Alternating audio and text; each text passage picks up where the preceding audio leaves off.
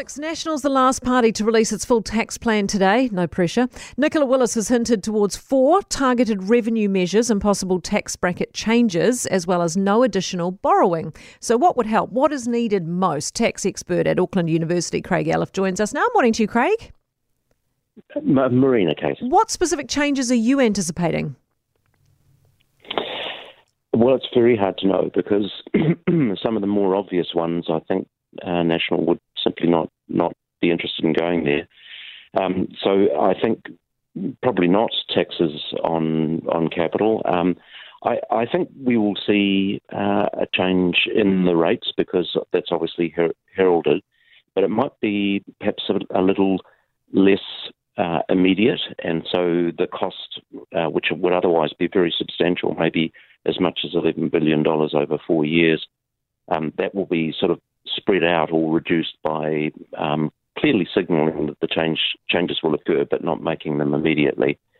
Um, I, I, would think perhaps a, an additional focus on taxing the hidden economy. So that might be one um, potential avenue, uh, because I, I, think investigative ac- activity there probably is um, uh, is has not been quite as strong uh, over the last you know three or four years. Like what? Um, um, oh, things like cash jobs and um, actions and uh, that where where people, you know, so either avoid GST or income tax. Right.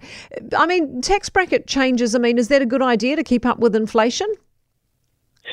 Yeah, it is, um, particularly I think for for Middle New Zealand, um, because I I, I think uh, the it, it, the effect of inflation simply the fiscal drag means that that there is um, simply more tax on middle New Zealand. So I, I, I think I think it's been a sensible um, signal of a policy.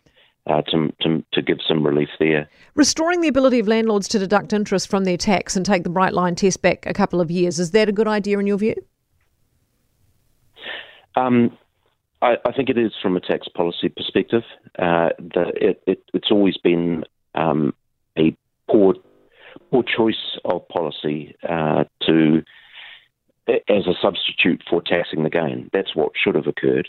Um, the gain should have been taxed, and then you would have been able to allow the deductions. But the deductions are real, and they should have been. It should have been part of the tax system.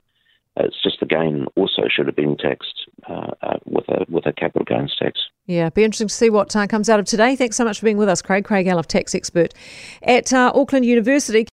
For more from Early Edition with Kate Hawkesby, listen live to News Talk ZB from 5 a.m. weekdays or follow the podcast on iHeartRadio.